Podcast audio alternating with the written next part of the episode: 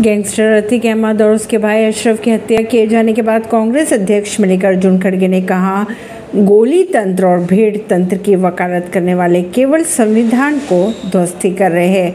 उन्होंने ये भी कहा कि अपराधियों के सजा के फैसले का अधिकार न्यायपालिका का है। खड़गे के अनुसार कानून व्यवस्था से खिलवाड़ करना केवल अराजकता को ही जन्म देता है।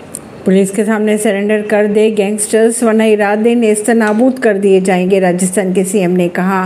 राजस्थान के मुख्यमंत्री अशोक गहलोत ने रविवार को राज्य पुलिस के स्थापना दिवस पर आयोजित कार्यक्रम के दौरान कहा, मैं माफिया गैंगस्टरों को चेतावनी देता हूँ कि वे पुलिस के सामने सरेंडर कर दे वरना उनके इरादों को नेस्त नाबूद कर दिया जाएगा। उन्होंने ये भी कहा कि पिछले एक महीने में पुलिस ने झुकेगा नहीं की तर्ज पर काम किया, जिसके कारण अपराधों में 10 प्रतिशत तक की कमी देखी गई है।